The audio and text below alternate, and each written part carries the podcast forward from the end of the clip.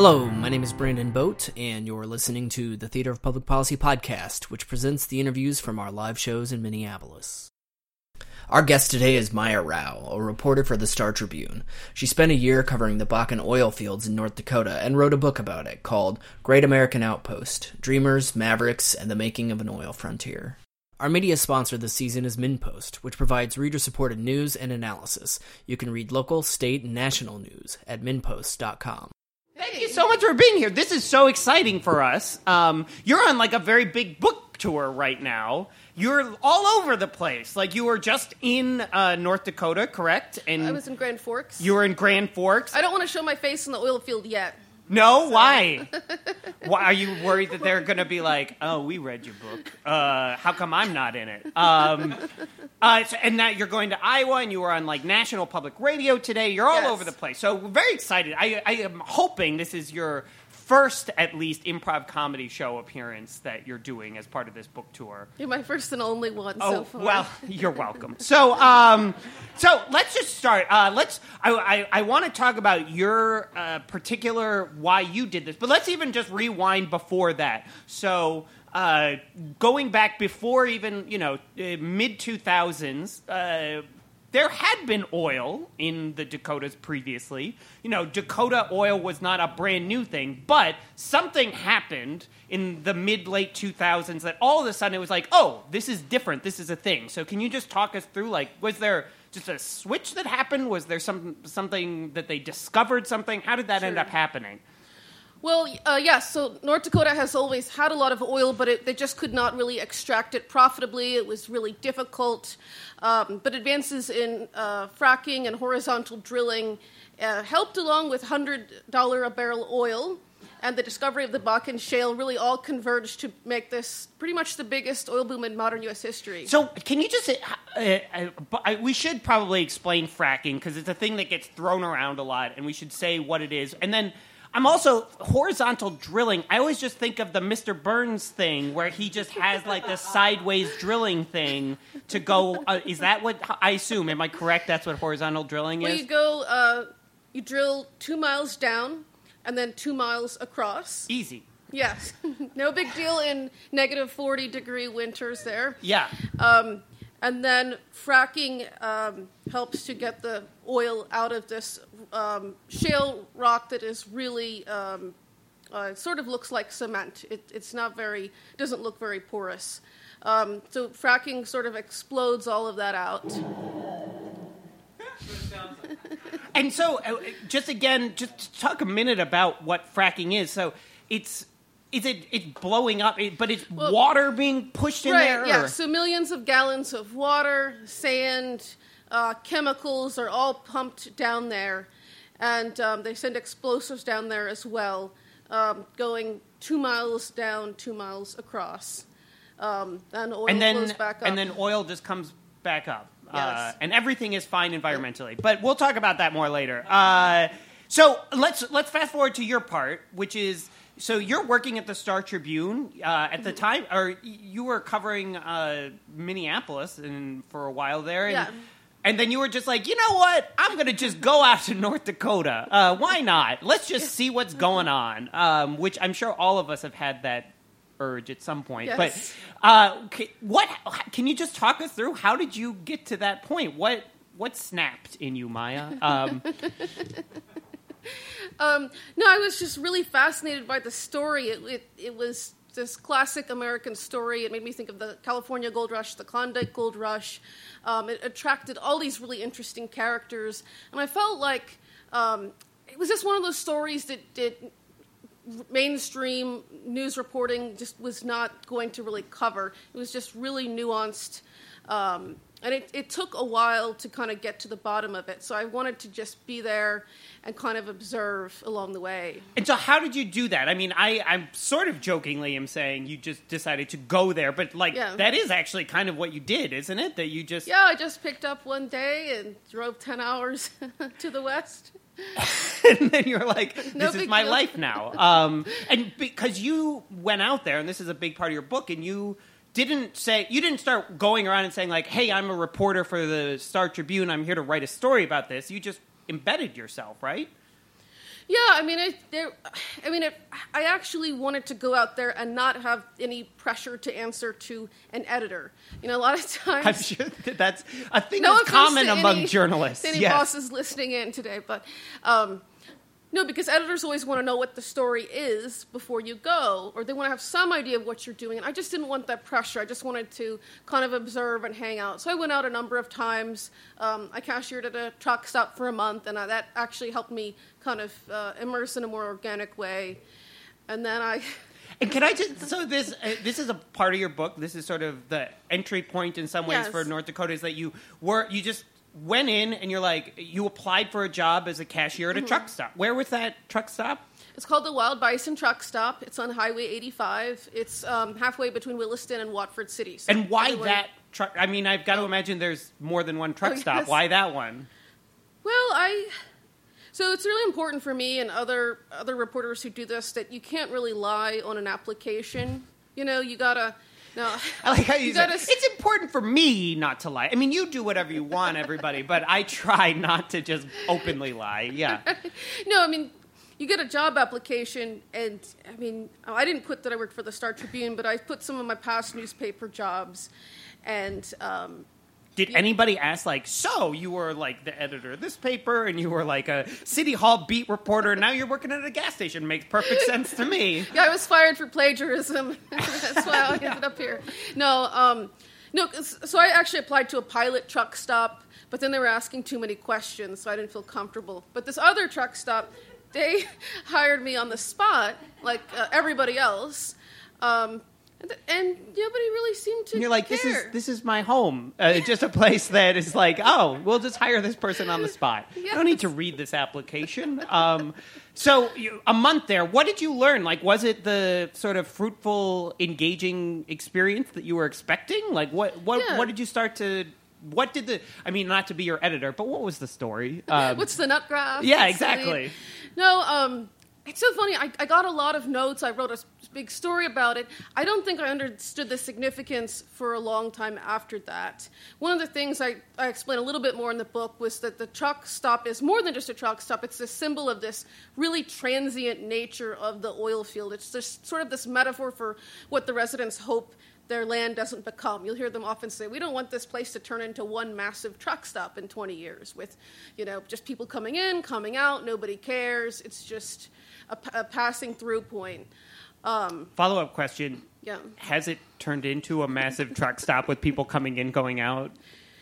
You know, a lot of that uh, it's it's calmed down. I don't know if I'd call it a truck stop. I haven't been there for for two years, but the last time I was there, I mean, you definitely saw. It felt like a dumping ground. You know, there's these uh, abandoned farmsteads that were there from generations ago. Um, and now you see these abandoned trailers, abandoned man camps, abandoned frac tanks. So it's just sort of junk everywhere. That was the last thing I remember about it. So you're in uh, this truck stop, and let's talk about what's happening sort of in parallel to this. I mean, the kind of the reason that you're there. So North Dakota, as we said in our sort of opening here, small state population wise, and all of a sudden there is this. Dis, not a discovery, but like this sort of convergence of events, as you described it. And so, what starts to happen then? I guess from I don't. I think the timeline is maybe like 2009 to 2014, somewhere in that range. Like, what's happening? Right. So, so there's just uh, thousands of people from all over the country, some from all over the world, come in. Um, all these trucks have bombarded the road. Peop everybody, uh, well, a lot of people there knew someone who died on the roads from these trucking accidents. Meanwhile, there's not a lot of places to live, so apartment developers are going on a really big building spree. I mean, you talk about towns that literally would double or even potentially triple in Yeah. population in like a year or two years. Yeah, um, actually, they they didn't always necessarily know how many people really lived there. There were so many people in campers and trailers and squatting somewhere um, that there was just the sense that, that public officials didn't even have a firm grasp themselves. Or sometimes they would tell me they would round the corner and be like, "Why is there this?" illegal RV park there. You know, I didn't approve that. So in, in McKenzie County, where the truck stop was, um, that was the fastest growing rural county in America at that time, and there was no build, no real building code or zoning when all this happened. So that was a public policy nightmare. I mean, you would just see like a trailer park next to a saltwater disposal, next to a rig. Then the tornado would come and trailers would go fly everywhere. I mean, it was just really. You You talk about it like it was just sort of like, oh, my souffle fell, and then a tornado came through town, and like dinner was late, and um, just yeah, good. Uh, so, uh, so, so let's talk about then your experience. So again, tens of thousands of people are coming through. Who are these people that are coming? Right. I think that that's actually probably one of the most interesting parts of your story is that uh, these are these are uh, very unique, interesting people who are coming to town. If that's fair, yeah. So who who's coming to to North Dakota during this time? Well, you know, I would ask some of the laborers, you know, why did you come here? And they would often give me this really generic answer I came here for a better job. And after I knew people for a really long time, they would tell me things like, actually, I'm a convicted sex offender. Or I've Good got for a, improv comedy. I've got a warrant Um, for my arrest. I've got four DUIs. Or, you know, you'd Google them and see they were sued for securities fraud. I mean, so there were a lot of people were running from something or had some sort of unsavory reason. And of course, most people were, were just, you know, honest, hardworking people. But there's a substantial minority that had some sort of issue in their life. And that they were so uh, the way that you talk about it in the book, though, is almost romantic. Where it's uh, the it's you know it's sort of the again a gold rush or like a Deadwood type town where it's like all these people who are like I'm going to just start a brand new life, which we kind of I think in the 21st century think is impossible in some Yes. ways, but because so much of your life follows you in a paper trail and Mm-hmm. all these different ways. But these people are like, no, I can go here and like make it or make something brand new out of myself. Yeah, yeah, um, that's that's definitely true. Um, that is harder to do with Google now. I thought that was one of the interesting things about this um, oil rush compared to past historical uh, rushes in the 19th century. Um, you look at some of the scandals that happened in Alaska and where people didn't know somebody was wanted for grand larceny, and now you just Google somebody, their mugshot pops up.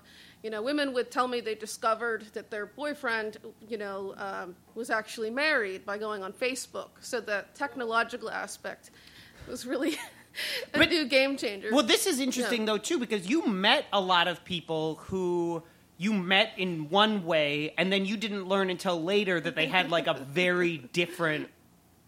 I don't know identity. I, Yes. A very dip, a very real identity. I guess you would say somewhere else. So like. Uh, well, can you tell the story of you? What you went into like a biker bar and there was actually a movie being filmed there or something? What is this? Yeah, so in North Dakota, you can walk into a bar and you never know who you're going to meet.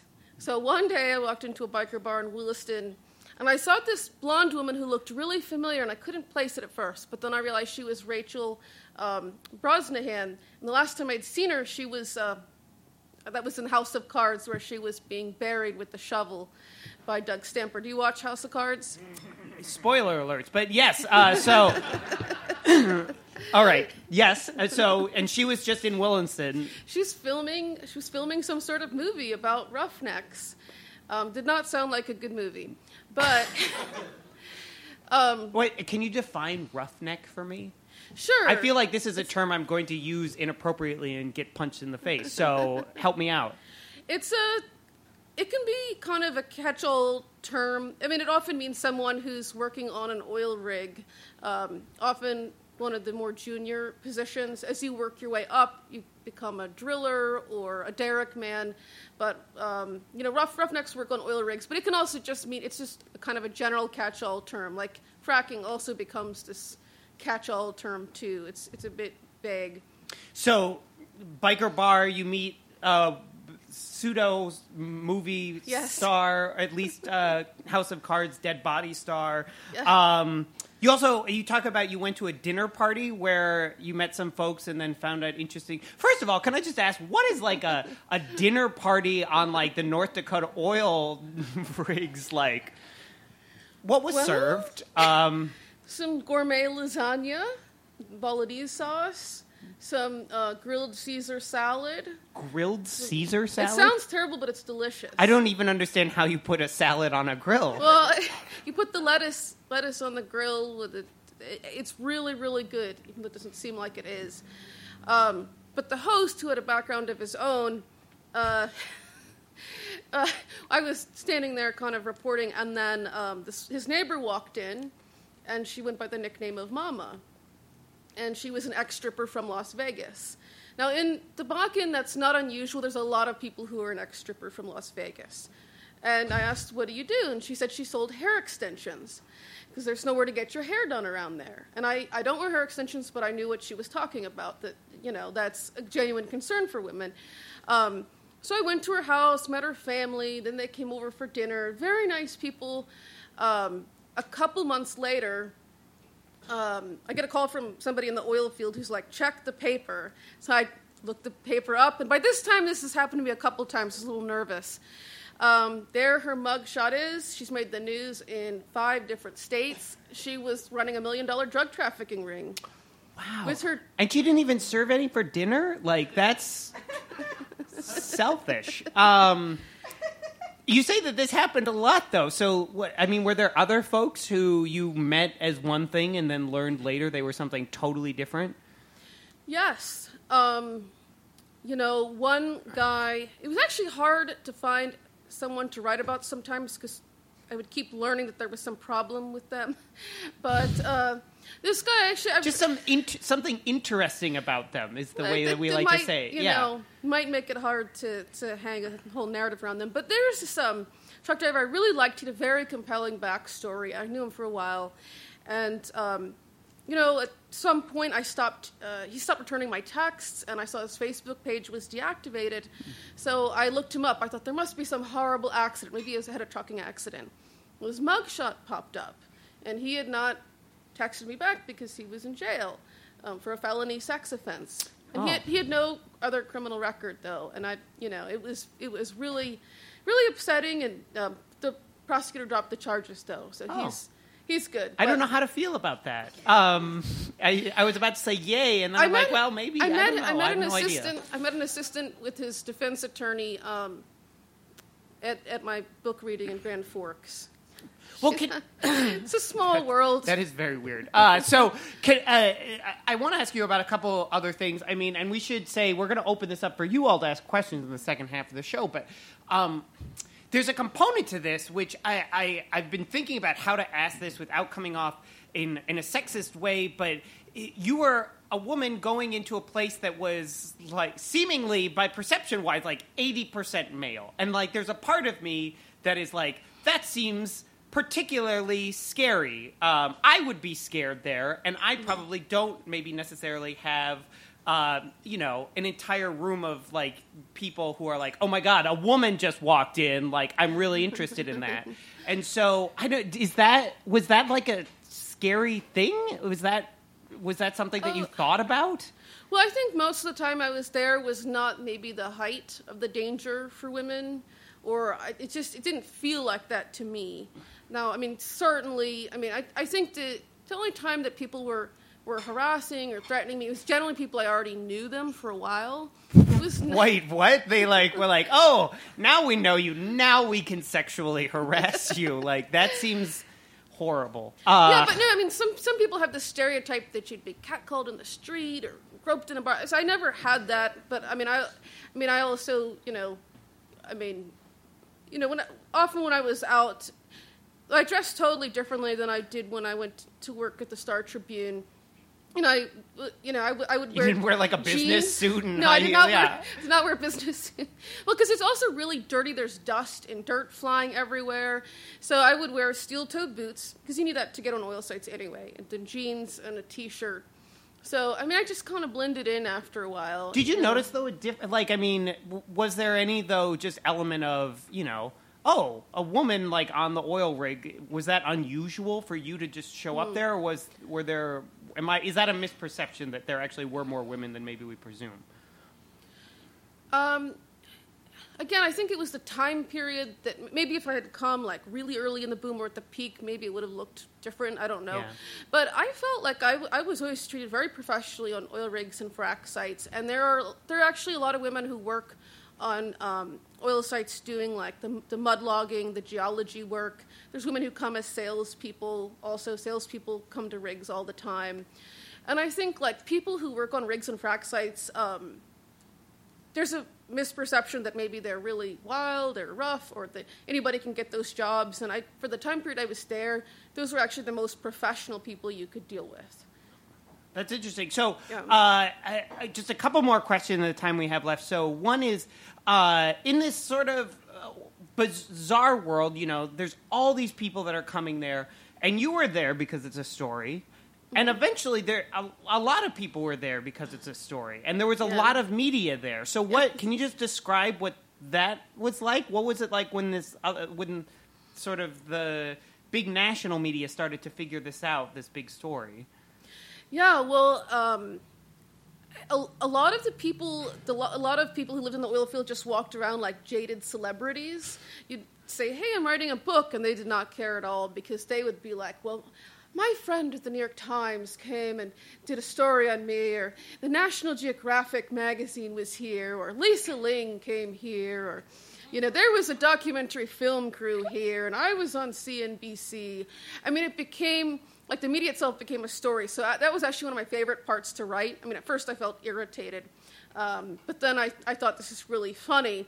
And I went, I remember going to see the sheriff in Williston to interview him, and he just didn't want to talk to me because was not important enough. And he goes, Nat Geo's in town. You know, this show. I've used that excuse before. I can't hang out. Nat Geo's in town. No, um, this show Underworld Inc. If anyone here has seen it, um, it runs on the National Geographic Channel, and so they um, they like to film, you know, the the hidden, shadowy worlds of drug trafficking and sex trafficking. So they came there to do a show called Fracking Hell, and the town was not so pleased. I think the sheriff was not pleased about Nat Geo after that. Um, but they really overhyped a lot of things. They filmed a allegedly a biker gang, but I talked to one producer who heavily implied that they sort of faked that. Um, so there's an interesting window there into how television can be manipulated. Uh, there's so many elements of this to talk about, and I, I do want to talk about more, but um, because I do want to get into some of the environmental pieces, and we can do that in the second half of the show. But just to kind of round out the story, so uh, there was this huge boom, as you mentioned. Oil was at hundred dollars a barrel. It dropped a lot since then. So Oh, yeah. did everybody just get up and leave then, or what's Hmm. what sort of happened since since that the decline in oil prices?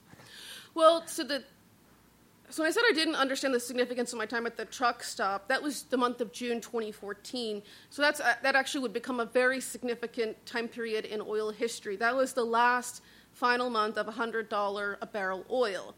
And the boom was still very strong for the rest of the year, even though oil prices were dropping. So by 2015, I spent a lot of time out there, and it was actually a really great window into all these public policy problems and issues where the town had gotten all this all these apartments up, all these places to live, all these restaurants, and that was just at the moment when people were losing jobs and losing incomes, and they were leaving, and then suddenly investors and, and town leaders began to be very desperate. And there was this real mismatch of timing you know um, people often there when they would get a job they would get a house and uh, or the company would provide housing in addition to the job. So once they were laid off they would lose their house within 48 hours. So people were homeless they were angry. Um, a lot of people were so angry like if they were laid off from an oil site they would look for tools to steal. That a lot of these tools they don't look that big or fancy but they can be worth a couple thousand dollars. Wow. they'd like to s- steal a couple tools on their way out It's okay. You don't I have don't to tell want me. I don't want to say it in a public forum. Okay, good. Uh, all right. Well, and so, uh, but now oil prices are starting to rise again. Is that right? Yeah, they're in the 60s now. They're they're um, rising to levels that we haven't seen since late 2014. So that is good on one level, but on another hand, a lot of people who were laid off and left the oil field, they were so bitter about how everything worked out, and they felt very mistreated and used and taken advantage of. That the oil field is having a hard time getting workers to come back and to, you know, ha- have a good stable workforce there. This is and uh, just um, last. Are you going to go back then with the book tour to the oil field? Are you going to try and sell the book there? Um, you know, I, I think that everyone there sort of already knows this topic, so I'm not sure. But that's people love reading about themselves. if you want to write a book about the improv comedy world of the Twin Cities and public Okay. policy in particular, we All would right. buy it. All right. Well, on that note, I just planted that seed. Please, a big round of applause. Maya Rao. You ask a question, I'll give you a sticker, but only for three people because I only have. You said you worked in the truck stop for a month. What did you do the rest of the time you were there? Uh, well, I went back and, um, you know, I was, I just reported full time. Um, I probably spent about a year there overall. And um, working at the truck stop, it was just kind of like a, a narrative framing device that I wanted to use for a story. It helped me meet the main um, subject of my book. He's a truck driver from North Carolina. Um, yeah, all the rest of the time, I was just mostly immersing. I was um, interviewing people and observing. So, did you have, uh, were you harassed because you were a woman in any of the situations you were in? Like walking into a bar? Yeah, there's bar- actually, I'm, I'm sure that has happened to other women. It, I was never actually harassed at a bar, but I, I actually learned something that, that really surprised me. Um, uh, there were sometimes I would be talking to a guy who would be twice my size, really big guy. Um, that I'd be interviewing, and I would tell him like where I've gone, and he'd say, "Oh, you go to that bar? I would never go." And I said, "What do you mean? You're such a big guy." So some of these big men, they would tell me that it was more dangerous for them to go to a bar because there's a lot of meatheads hyped up on testosterone and they just want to start a bar fight and punch another guy in the face. So nobody's going to punch me in the face uh, at a bar. Why do you assume that? I, I mean, no offense, but I just, I mean, why do you assume that? I mean, it, so that area, it's really a patriarchal society.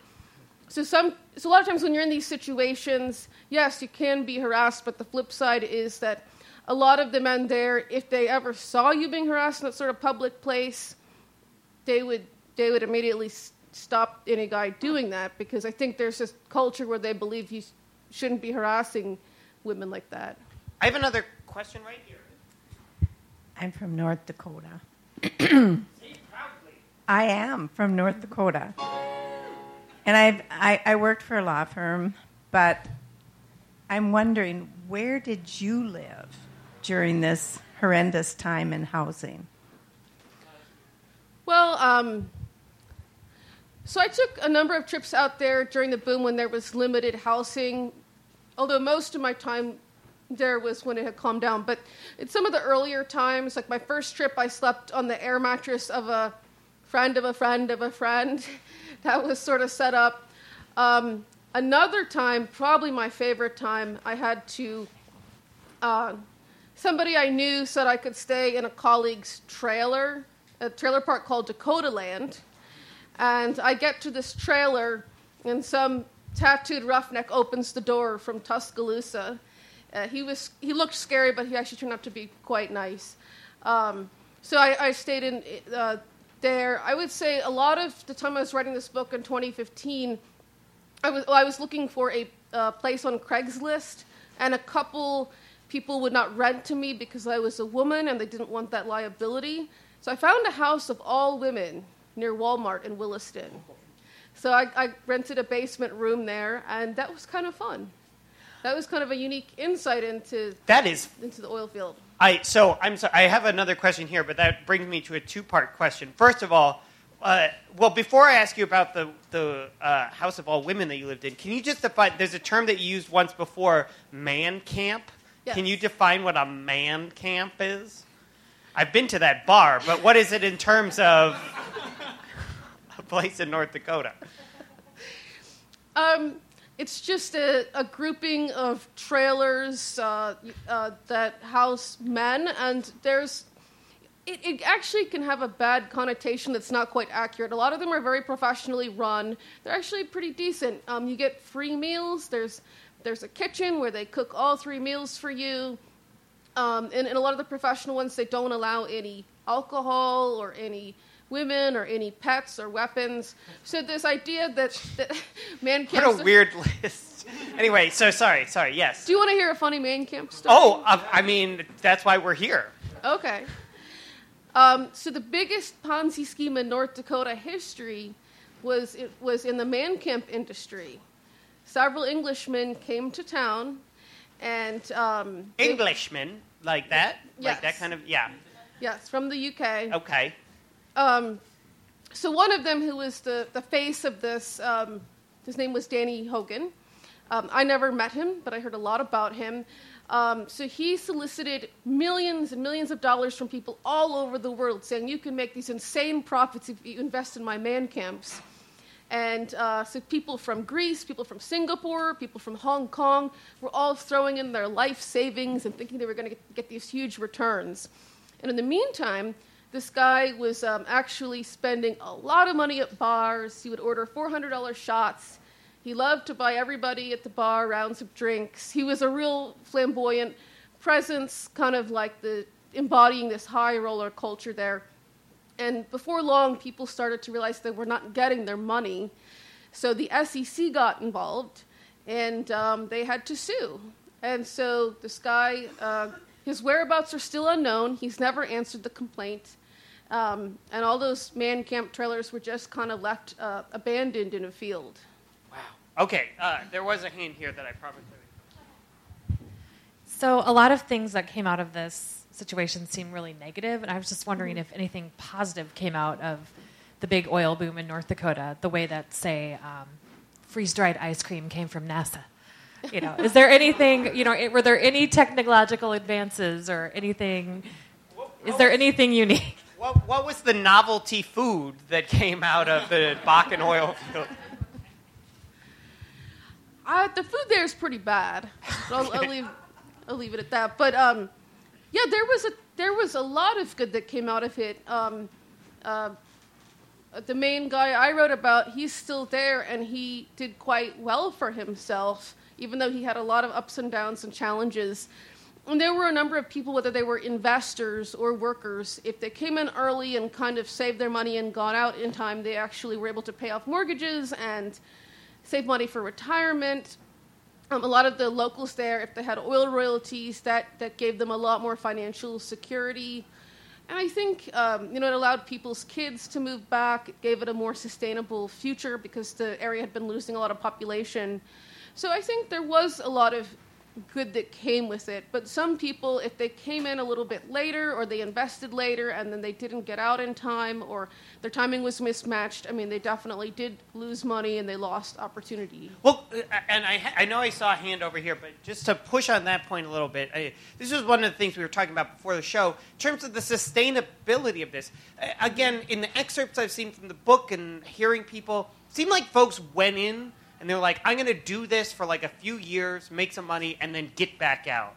And it also seems, to some degree, speaking to the public policy pieces, that there wasn't sort of like a, a model of, oh, North Dakota all of a sudden has all this economic activity. We're going to like take that money and invest it. And actually, North Dakota as a state has had some real economic trouble over the last couple of years. And so, I don't know. I, I what what was sort of the was anybody thinking about that long-term sustainability whether it was for individuals or for the state or the economy as a whole while that was all happening or was it all like we're all going to play this game as long as we can and like last man holding the bag is just screwed Yeah, there were there were definitely some some big investments. Um, and I, I forgot to mention earlier, one of the cool things about the oil boom was that, that with the money that came in, it's allowing kids in that area, all the high school graduates can go to community college there for free. Um, so there is an emphasis on education. Um, but more broadly, um, yeah, this was a fundamental tension where the, um, especially in Williston, they really wanted to build a more permanent uh, community, and so um, they were really pushing to get rid of man camps and to really get apartments and restaurants and infrastructure built. But the problem is that they got that built and got a lot of things up and running just as oil prices crashed, and a lot of people began to leave. So I mean, I think they've always been struggling with the timing of that. And some people say that they, they should have been more welcoming or, or uh, of keeping man camps in those temporary areas so that they aren't having to worry about overbuilding. But I just think with these booms, it's so tricky, and by the time they notice some sort of regulatory problem and try to fix it, it's often too late. I mean, it's just rushing so fast, and then oil prices are down, then they're up. Okay, there was a hand over here, but I don't remember who had uh, over there. Was it you? Yeah, we kind of already asked that question. Oh. Well, do you have a do you have another better one? That's okay. Uh, you know, you know, you get a sticker there. Here you go. All right. Uh, so my question is in more towards like the instead of the local level, looking at like the state as a whole and how the I, I think the North Dakota legislature sets their budget or they meet to set their budget every two or two or three years or something like that. And so I'm just curious like how the politics at the state level are playing out um, with prices now rising, um, and how should the state legislature you know should they bank on higher prices? Are they like playing a stock market type thing, or how are they budgeting? I have to admit, I really have not followed that state budgetary process, and it's such a huge story. I was mostly just focused on the ground. But I can tell you, you know, there was definitely a lot of resentment among, um, you know, local officials in those towns where they felt like the state was trying to take their money, t- taking all those oil profits, and then not pouring enough help back into their communities. Um, and some communities, especially if they were not Williston and Watford, the main cities, felt even more left behind. Um, you know, if they were smaller, but but still getting a lot of oil development. And just just kind of a general comment, also, you know, a lot of the population in North Dakota lives on the eastern side, so there's kind of this rivalry, or Western North Dakotans feel like these legislators based on the east side are kind of taking their money, but not really helping them enough. Okay, there was one more hand, right? You, Tane, you referenced the uh, environmental issues earlier. It sounds like a lot of your book is about the sociological environment and experience. What what's it done to the environment in North Dakota? The, the, the flames come out of people's faucets and all that sort of stuff you hear from fracking. Uh, is, is, are people comfortable with the state of things uh, environmentally? Well, the there's not really a problem with the water like there is like there might be in other places. Um, the big issue was that they uh, the area did not have a lot of pipelines when this started, so they were really rushing to get those in, and they were moving really fast. Sometimes there was a lot of shoddy work going on with subcontractors, and so there have been some really major pipeline spills and fracking and this oil development produces a lot of uh, what they call brine. So it's a, a salty byproduct of oil production. And so I, in my book, I write about um, this spill of three million gallons of brine in this one um, person's farmland. And it just destroyed this one family's life because they, when you spill that much brine, it's going to take a decade to clean, at least. I mean, it doesn't just, um, it's not like an oil, at least an oil spill, you can kind of deal with that. With brine, it's much worse. Nothing can ever grow on that land again. Because you're literally salting the earth, sort of. Yes, scorching the earth. Yeah. Yes. Um, I mean, to that environmental piece, one of the things you I've heard you talk about is that uh, there's not really an environmental movement, or like there's not an environmental advocacy in North Dakota the way that, at least here in Minnesota, we have, and so there aren't people pushing on it in that way. And I'm wondering uh, if uh, have you seen that change at all, or is is anybody doing that, I, or is it just sort of like people are, are just a okay for the the most part? I, what I sensed when I was there was that you know the the kind of environmental protest that we saw with Keystone and Dakota Access, and they sort of associate that with these like out of touch liberals, especially people from the coasts. That's not really how they. A lot of people in Western North Dakota prefer to call attention to problems, and they actually really. I mean, they're not really against fracking. I mean, they've just been angry at how the state has handled a lot of things. Um, Did that show up at all, though, wh- or whether it's environmental or not? I, um, was there interaction with some of the uh, native tribes that, especially Mm-hmm. when it's, you're talking about some of these pipelines? I know a lot of the controversy is that these pipelines would go through native lands or native reservations, um, tribal nations, and so. Uh, did that come up? Was that something that you heard people talking about or debating or fighting about?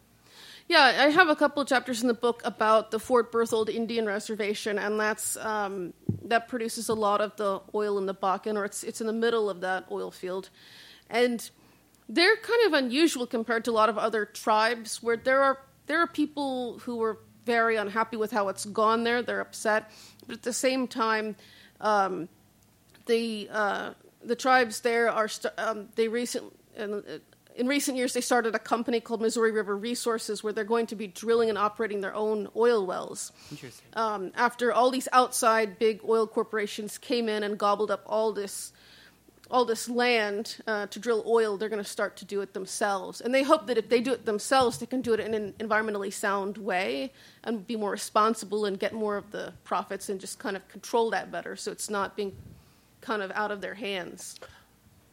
Heather Meyer, cast member from North Dakota. Do you, you had a very good question before the show about, and it just seems like this might be an appropriate moment to ask about uh, land rights. So, can I toss you this microphone in a dramatic way? I don't even need it. But you need it for the podcast so everyone can I hear. do. Um, I grew up in North Dakota. My family's still there. My mom, this is her favorite subject. Um, so she talks a lot about the people that there are people that farm and own that land. However, that does not mean they own the mineral rights beneath that land. And decades ago, a lot of those mineral rights were sold to speculative buyers in hopes that someday they would pay off, in which they didn't realize it would pay off so far away, so so so late in the game. So a lot of those buyers um, may be deceased or they don't even live in the state anymore. So there's this this this tension, as you as you mentioned, between people who own and live and work the land, not getting any benefits from the oil that's directly beneath the land they own. So I was curious to, if, did you have any experience around people who feel that way, or maybe people who did also own the mineral rights below their land? Um, I didn't.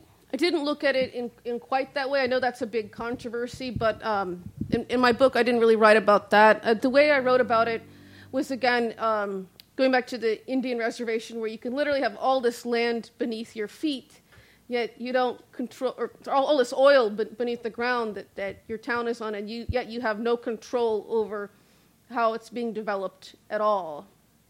Um, there's also not just the issues of mineral rights. People um, got a lot of money for for being uh, for allowing um, pipeline companies to build pipelines on their land, and a lot of that was really kind of a mishmash. Um, you know, their uh, pipelines were not that efficient because you just keep crossing one person's land to another. You have to keep getting easements and permission from each different family. And so sometimes you just, there's maybe, it's not really that coordinated. Um, so there's just more um, tension there and, and more disruption to the land than there should be. But yeah, there's definitely a lot of people who, you know, don't control what's going on around them. Are there any holdouts with the easements across the land, like farmers that are refusing, regardless of the dollar amount, to let that happen? Well, I was there. Um, did a lot of reporting there in 2015, and that was when the Dakota Access Pipeline landmen were coming around to get easements. So this is before it's hit the national news. But um, yeah, I talked to some people who, at that point, there was a lot of pipeline fatigue, and they were so angry they would really raise the rates that they would, you know, th- they would demand more and more money from the pipeline company to see if they would get it. But it sounds like, you know, they could all find their price at some point. So uh, I have one last question for you, which is um, you did this book. You spent a year approximately in North Dakota. You, I mean, you are here at the Minneapolis Star Tribune anyway, so you're uh, in general you're in flyover country, right? Like Yes. as people talk about it, and yet you covered these days. You've been in D.C., right?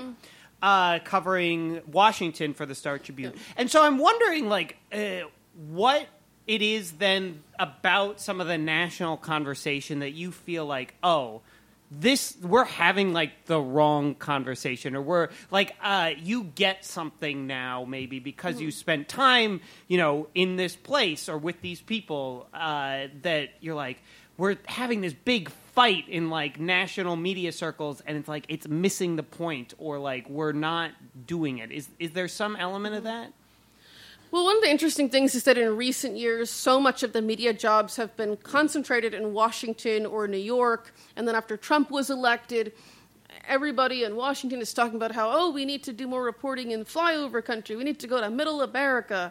So there's all this parachute journalism now. You fly in and you take a picture of a sad white person on a farm, you know, talking about, about uh, how they were left behind. i read that story yeah Yes, um, many stories. um, and I just think, I mean, p- people keep talking about the need to to to get out there, but um, I think that if you don't live there, or if you've never lived there, if you don't have a real bureau there, it's really hard to do good coverage. Um, I can tell you that it took me a couple of years to even understand the Midwest. It took me a long time to understand North Dakota. So I don't think that just having roving correspondents fly in and fly out is going to be enough. Um, but I think, with, especially with a lot of major papers, they'd rather have a bureau in Hong Kong or, you know, New Delhi or something than, than in uh, somewhere in the Midwest. I will say that uh, the Theater of Public Policy, for what it's worth, has been to Rugby, North Dakota, but we have not been to Hong Kong. So uh, you can, you're welcome. I have Uh, a funny story about rugby. Do you, I, hear- can you? Yeah, of course I do. Yes. So during the boom, the um, the prisons in the oil field were so full that they had to take Wait, them this is a across funny the, story. Okay, keep going. The cops, had to, the sheriffs, they had to spend a lot of their time driving them across the state. So they would take them to Rugby. The, they would they would take all the overflowing prisoners to the prison there. So maybe you should do a comedy. Where is the, at where's the funny part of this story? This is just like we're dumping prisoners in the geographic center of North America. Good. All right. So, um, I, I it's a tremendous book. We should say uh, the book is for sale here, thanks Yes. to uh, Common Good Books Yes. is here selling the book this evening, and uh, it's a wonderful book. Folks should uh, get a copy because you'll sign it if people buy it tonight, right? And you'll write like a hilarious story in it for them. um, you'll draw a picture of them in the book, uh, a, a caricature of whoever buys the book of what they would look like if they were in the oil fields. Uh, so, with that note, I just signed Maya Rao up for a whole night of work. All right, big round of applause, Maya Rao. Thank you.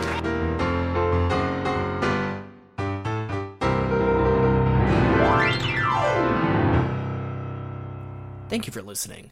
This show was recorded live at the Bryant Lake Bowl in Minneapolis. If you'd like to attend a show in person or even work with us, you can find out more information at our website at www.t2p2.net.